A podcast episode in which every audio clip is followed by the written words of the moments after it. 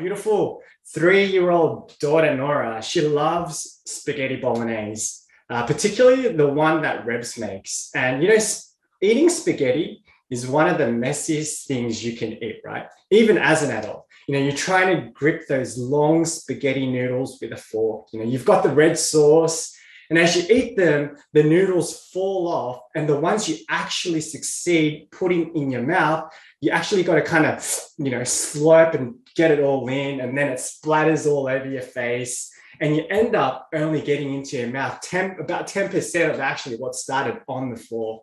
You know, the rest is on the table, on the ground, or on your shirt, right? And I could see a few parents kind of acknowledging that. And you know, the thing about red tomato sauce is for me, I think it's one of the hardest stains, I think, to get off. You know, so knowing all this, I'm like, Nora, I'm going to help you eat that spaghetti. So I've got the fork, and obviously her older siblings are eating themselves. So she wants to have a go. So here I am, hold the fork. I'm twisting the noodles, and Nora's holding onto my hand and helping me do that. And you know, we get the first many spoons in successfully without making too much mess. It's peace at the dinner table. You know, we're all happy.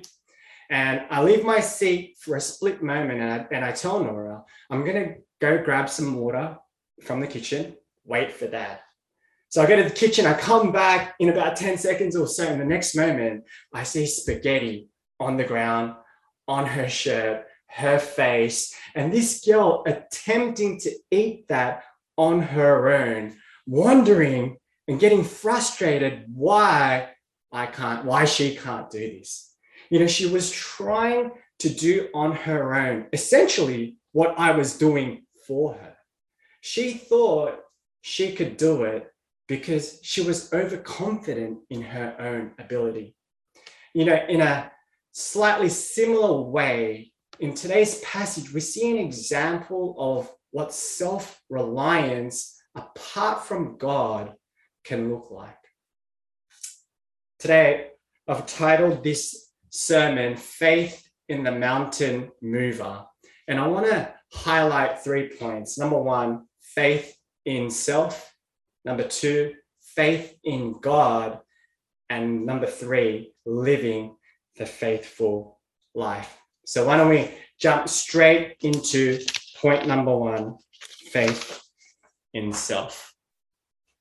Last week, we saw in Matthew 17 the story of the transfiguration. You know, Jesus shining in glory, conversing with Elijah and Moses. Now, after this magnificent moment of the transfiguration, Jesus and the three disciples, as mentioned before, they went up to the mountain with him and now are on their way down to where the remaining nine, disciples were. And as they get closer, here they see a crowd. And this young man approaches Jesus and says that he has a sick son who often has seizures and suffers terribly. In fact, what we do know is that he's actually demon possessed. You see, initially, the man had brought this young child in the hopes to see Jesus. You know, I could imagine him approaching the nine disciples and saying, Hey, can I see Jesus? Where is Jesus? My son is extremely ill, and I know that Jesus can heal him. Can you lead him, lead me to him? You know, the disciples would have said, Well, he's not here, he's up in the mountains. But never fear, we, the nine disciples, are here. You know, I could imagine the confidence that these nine disciples would have had to heal this child. And they had every right to be confident. Why? Well, we saw in chapter 10 of Matthew of how Jesus sends out his disciples with authority to heal the sick. Read with me in Matthew 10 1. And he, Jesus, called to him his 12 disciples and gave them authority over unclean spirits to cast them out and to heal every disease and every affliction. You know, we see this referenced again in Luke 9, chapter 1 as well. It says, And he called the 12 together and gave them power and authority over all demons and to cure diseases. And with this newfound authority that was given by Jesus, the disciples went out and healed and chased out demons. And in fact, we see further down in Luke 9, verse 6, and they departed and went through the villages, preaching the gospel and healing everywhere. Can you see that? They've done this before. They've healed the sick. They've chased out demons and all this with great success. So you would think that as this man with this child with epilepsy approaches them, that the nine disciples would have great confidence to heal and chase out the demon out of this boy. And they had every right to be confident. But as we read on in Matthew, was this the case? Absolutely not. The man cries out to Jesus in verse 16 and he says this in verse 16 And I brought him to your disciples, and they could not heal him. You know, if I was one of those nine disciples, I would have been greatly perplexed and embarrassed. You know, it says there was a crowd, and you would imagine everyone gossiping among themselves, saying, Wait, aren't they meant to be Jesus's disciples? And, you know, possibly the Pharisees amongst them voicing that there are some illnesses Jesus and his disciples cannot get rid of. The disciples would have been confused. And I could imagine all nine of them having a go and failing. You know, if it was me, I feel like I would have said, Bartholomew, you obviously don't have the power anymore. Get back. Let me show you how it's done. Or, you know, Philip, you're doing it wrong, mate. You're doing it wrong. Let me show you how to do this. And then obviously failing too. But why did they all fail? You know, perplexed. That's what I would be. And probably also what the disciples were thinking. Why could we do this before, but not now? What has happened? And Jesus seeing all this commotion goes on in verse 17. After seeing the disciples fail at healing this child, and most probably others around thinking Jesus is not who he claims to be, Jesus says this. He says, O faithless and twisted generation, how long am I to be with you? How long am I to bear with you? Bring him to me we see this unusual outburst from Jesus. You know, he's fed up with the faithless. He calls the people, and this is not targeted just to the disciples, but all who are listening. He says, faithless and twisted generation. You know, another way to say this is unbelieving. You still don't believe who I am. And twisted, perverse, immoral people. Jesus is pointing to their wrong attitude towards God. They are twisted in their thinking and distorted in their spiritual attitude. They have become the focus rather than God. And Jesus, again, displays the power of who he is to that faithless, unbelieving, and twisted self centered generation. He comes to the scene and heals this child instantly. But you know what, though? I think Matthew in this chapter, rather than concentrating on the fact that this child was healed by Jesus, I think he's trying to highlight a healing of another sort. Because we've seen Jesus heal and save many people throughout the book of Matthew already. You know, Matthew 15 talks about how Jesus healed the lame, the blind, the crippled, the mute, and many others. We saw Jesus feed the 4,000 people when they were hungry. And it says in Matthew 9, 14, and 15 that Jesus had compassion for them. And again, Jesus had compassion for this sick child. But you know what? I think Jesus, in this high emotional state, had more compassion towards healing the spiritual paralysis of his disciples. His greatest compassion, I think, in this passage is with his disciples, his followers. He wants to reveal to them that they have started to put themselves at the center in their confidence to heal and have begun to treat their powers to cast out evil as a new possession that they own. Friends, as followers of Jesus yourself, can you sympathize with the nine disciples? Can you relate to them? You know, they trusted in the power of God to heal. Then they became confident in their ability. They became the center of focus. But, friends, aren't we all like this to some extent? So, friends, we need to be vigilant. The evil spirit is always ready. It's always ready to pounce on planting that very dark thought in our hearts that says that all we need is faith in self, confidence in self. But, friends, if you are to do the Lord's work and do it successfully, we must look beyond ourselves, beyond our commission, beyond our personal qualifications. We must look beyond our former successes and instead look for a present anointing by the Holy Spirit. And by faith, we must hang upon the living God from day to day. And you know what? This passage is a real blessing towards us today because I think it reminds us that the Lord always intends that we should have something fresh come across our paths to keep us getting into ruts like this. You know, for the apostles, this strange case wakes them up. They have something to deal with now that is very different from what they had before. And in the same way for us, perhaps even in our Christian life, things get merely mechanical.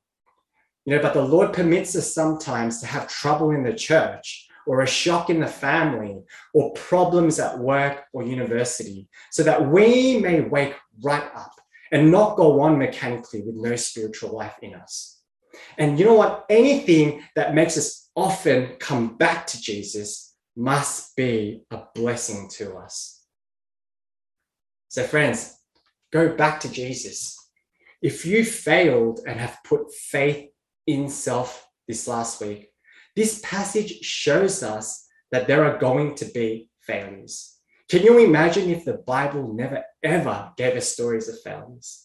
If this passage wasn't here, every time we followers of Jesus put confidence in ourselves and failed, we would think that we were a failure to Jesus. But this passage was also given to us so that we could see that even those apostles that Jesus had chosen failed.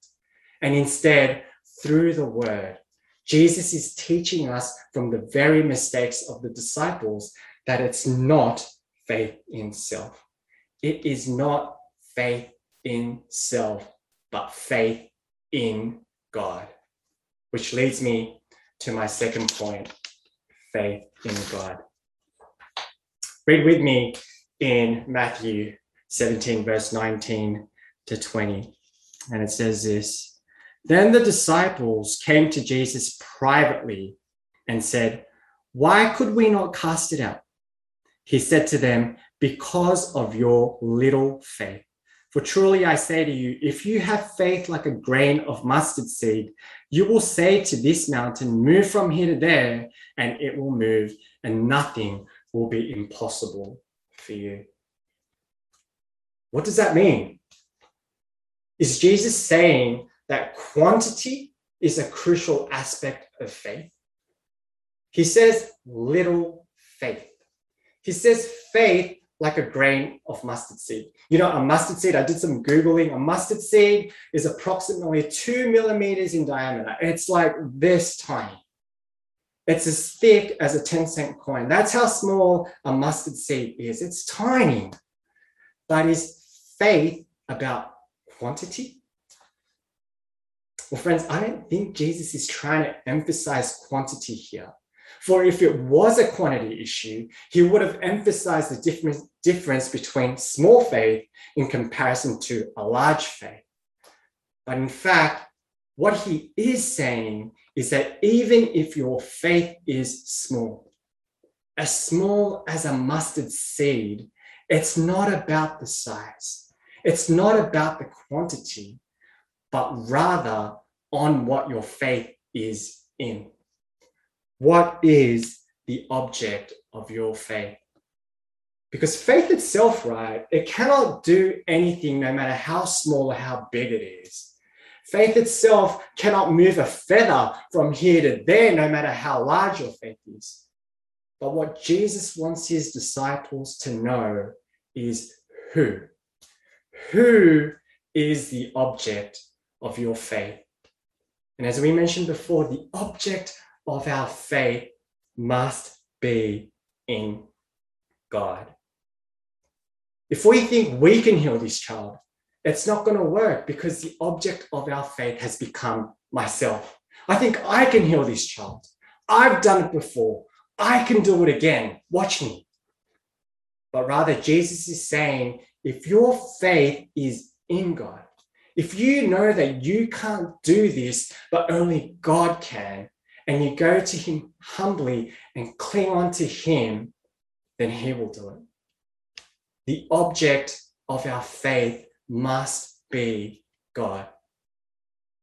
So, what does Jesus say is the result of those whose faith is in God? Read again with me in verse 20.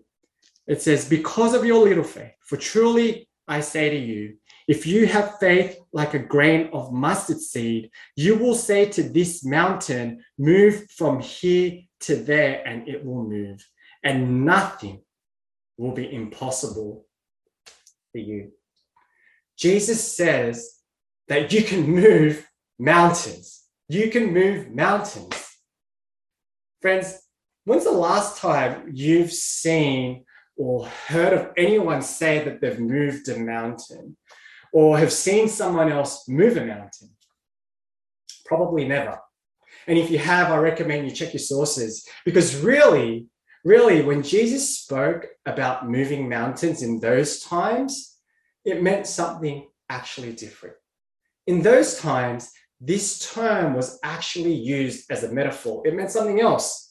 It meant it meant that referring to mountains was the meaning of stability. That, that makes sense, right? I think it still means stability to some extent, right? Hence, to move something stable like a mountain would mean doing the impossible. It's overcoming something that is extremely difficult.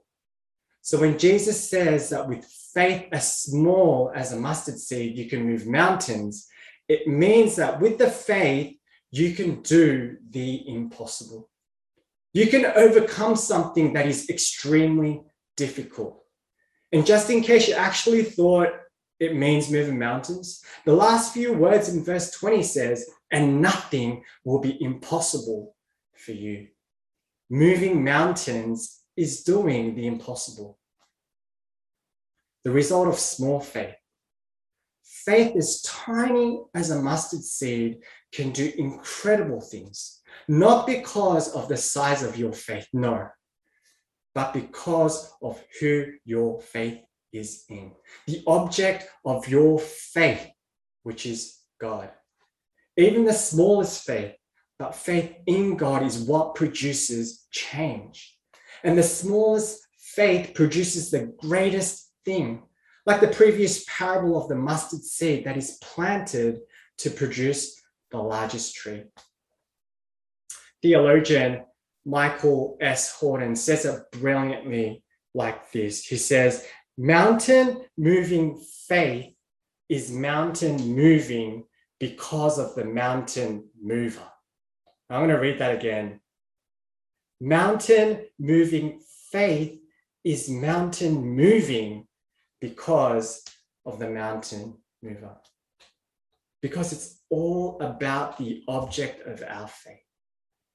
The reason why these disciples could not kill this child is because the mountain mover had become themselves rather than trusting that it can only be done through the power of God. Friends, Jesus actually is the prime example of this type of faith being exemplified. He lived the God centered life and was someone who completely, completely focused on God. He's able to tell his disciples the very reason of their failure because he knows exactly what is required to heal this child.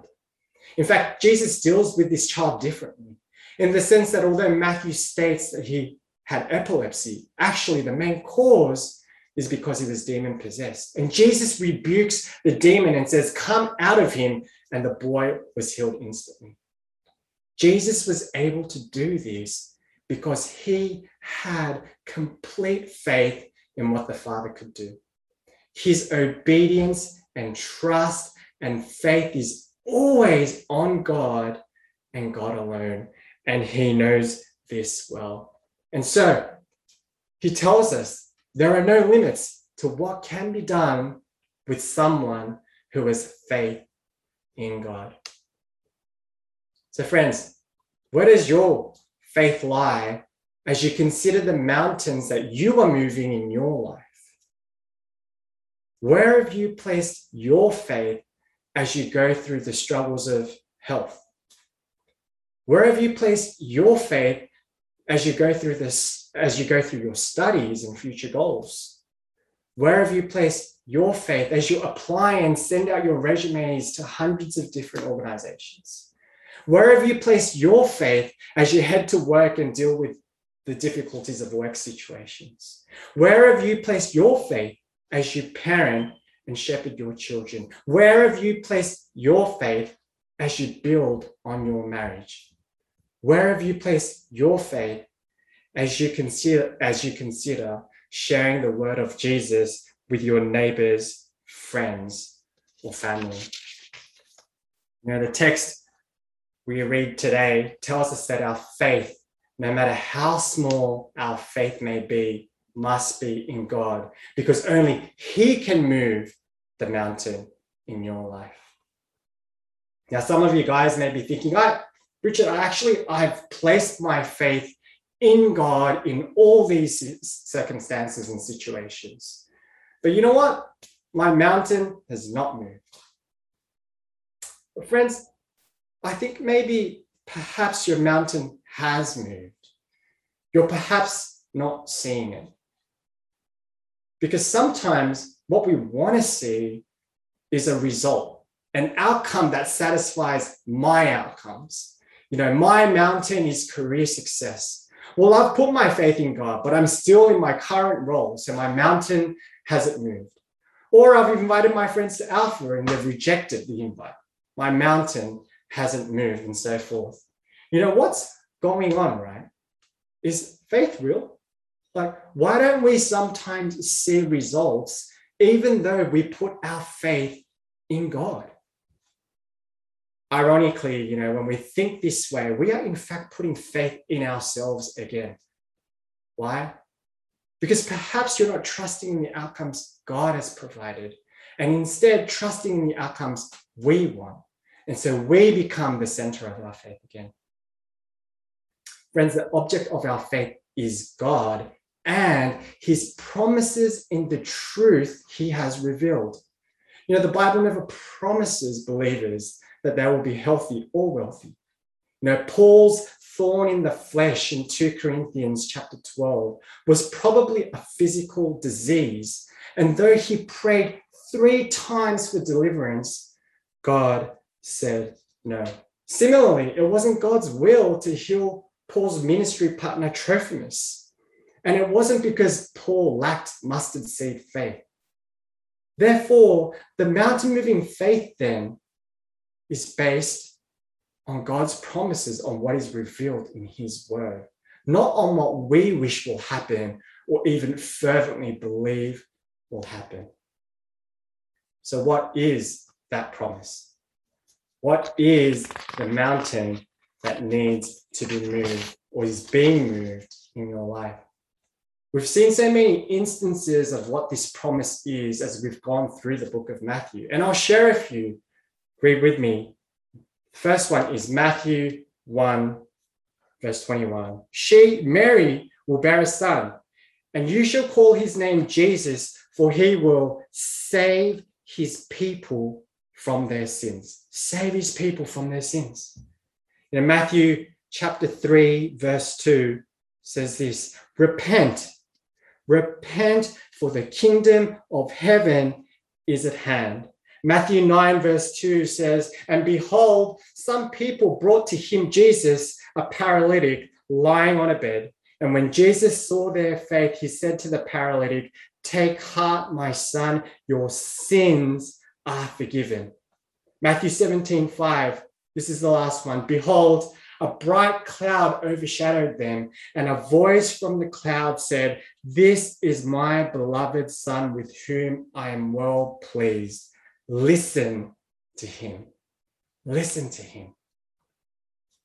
The mountain moving faith that is required in all of us is the faith to believe the wondrous story of his incarnation. It's to believe that the infinite almighty heaven, almighty king in heaven came down to earth as an infant in human form, that he who was king of heaven became a servant of servants. It's believing that we can only be justified, we can be only saved through Jesus. It's to believe that his death paid the debt of our sins. And it's to believe and have faith that now we have no condemnation because of Christ Jesus. It's to believe that he is now in heaven, sitting on the throne, pleading and interceding for his people. And this, friends, this is the mountain Jesus once moved into the sea. This is the impossible that needs to move. As we continue to read Matthew, Jesus makes his way closer and closer and closer to Calvary, to the cross. Jesus wants his disciples and all the people of Israel to believe and have faith in the work that God is doing through his son Jesus. That through Jesus, people would repent and be saved from their sin and have eternal life with him. To have faith, the impossible that needs to move is the mountain in the hearts of those who don't believe in the saving work of Jesus Christ. And for the many of us who are here who already believe, it's to continue to hold on to the saving work of Jesus Christ in all our lives, no matter the circumstance or outcome. So when I put my faith in God, when the object of my faith is God, but my health is still bad, my studies and future goals are unstable. When parenting is still hard, when marriage is a struggle, when my dear family rejects my invite to Alpha, when that certain sin still has a hold on me, how's your faith going in all of this? Jesus wants you to have faith. He wants you to have faith, to believe that even though the law condemns you, even though you fall to sin again, even though life struggles still remain, to trust Christ, to put your faith in Him. And when you do, that mountain is actually moved. Friends, mountain moving faith is mountain moving because of the mountain mover. So, how do we live this faithful life? which leads me to my last point, point number three. So, how do we live this faithful life? How do we keep God as the object of our faith? How? It's prayer. Praying needs to be at the core of our Christian living. I'm going to go to Mark chapter 9, which is the direct parallel of this story.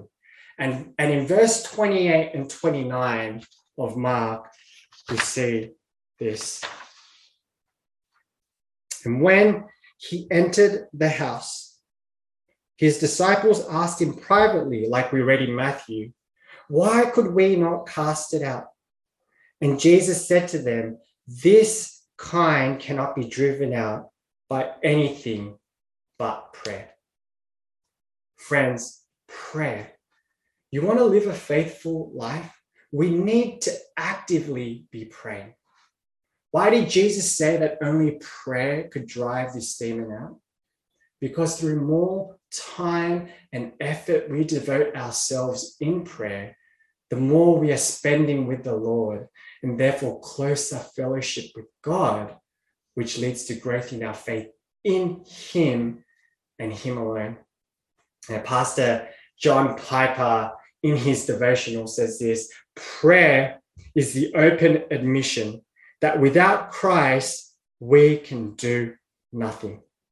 And prayer is the turning away from ourselves to God in the confidence that He will provide the help we need. The very act of praying helps us to act on our faith. Why? Because through prayer, we are recognizing that without Christ, we can do nothing. The object of my faith is not me, but Him. Prayer turns away attention from me, but instead puts out attention and confidence in Him, the object of my faith. Prayer builds our faith, prayer increases our faith. You know, Luke 22 31 to 33, this is the scene just before Peter denies Jesus three times. And Jesus says this to Peter, also known as Simon. He says, Simon, Simon, behold, Satan demanded to have you, that he might sift you like wheat. But listen to this the very words of Jesus. He says, But I have prayed. I have prayed for you that your faith may not fail. Is your faith weak? Pray. Pray. In Luke 17 5, the, the apostle said to the Lord, Increase our faith. So I want to encourage you all as you think about your faith. I want to encourage you to pray and ask, just like the apostles did, Lord, increase my faith. There's no shame in that. Even the apostles who were with Jesus all day and saw all the miracles had to ask for an increase in faith. Friends, let's do the same. Let us pray that Jesus would increase our faith so that what we trust and have confidence in is not of ourselves, but on God and Him alone. Friends, to close off, I want to quickly read uh, James 5 17, 18. It's a sermon I had recently heard and was really encouraging for me, and I hope it encourages you. Um, and in there, I think uh, James 5 17, 18 is specifically being put here to encourage us and build us in our faith. And it says this Elijah was a man with a nature like ours, and he prayed fervently that it might not rain. And for three years and six months, it did not rain on earth. Then he prayed again, and heaven gave rain, and the earth bore its fruit. Doesn't this give us confidence? You know, it says that Elijah was a man with a nature like ours. And in fact, we see many others in the Bible who are just like us. And sometimes the problem with us is that when we pray for mountains to be moved, we think, or I think at least, I'm not Elijah, I can't do that. or I'm not Daniel, or I'm not Paul, I can't do that. My prayers don't have power. Now, it's true that these people are Old and New Testament prophets, and they did do some crazy miracles. But James is pointing out that that's the wrong idea. Three, these great people like Elijah had a nature like ours. We are like them. And the whole point is that prayer, prayer is that mighty sword that anyone can hold on to, even in the hands of the weakest believers and the ones with the smallest of faith. Why? Because we all have access to this power, because we all have access to this same God. So, friends, do you want to live a faithful life? Have complete dependence and confidence in God. Then pray and ask God for faith, more faith in Him. Friends, faith is not a condition you can achieve on yourself, but rather faith is belief, and that belief is not on yourself or anything of this world, but only in God. Jesus is saying that there are infinite resources open to the believer, and he is calling on those who follow him to exercise that faith they have. This includes you, friends. And if you're an unbeliever joining us today and hearing this message of faith and trusting and depending on God and the saving work of Jesus for the first time, then this message can be for you too. If you want the mountain mover to move your mountain and you're curious to know how, then speak to someone here today after service in the breakout rooms. Ask them more about who Jesus is. So, what will you do, friends? If you believe that Jesus Christ is Lord and Savior, then, friends, you have faith more than the disciples did at that point in time because you believe in who Jesus is. Even the smallest faith, but faith in God is what produces that change. May God be the object of your faith in all of life's circumstances and trust in His sovereign hand as you pray and reach out to Him. Let's pray. Uh, gracious Heavenly Father, we thank you that you are the mountain mover. And Lord, we want to have complete dependence, trust, and faith in you. Lord, we thank you that we can hold on to Jesus Christ, our Savior, our Lord and King. And Lord, as we hold on to you, Lord, help us, regardless of the situations and circumstances that we might be going through, to continue to rest and abide and have faith in your saving work always. Lord, we thank you for your words. In Jesus' name we pray. Amen.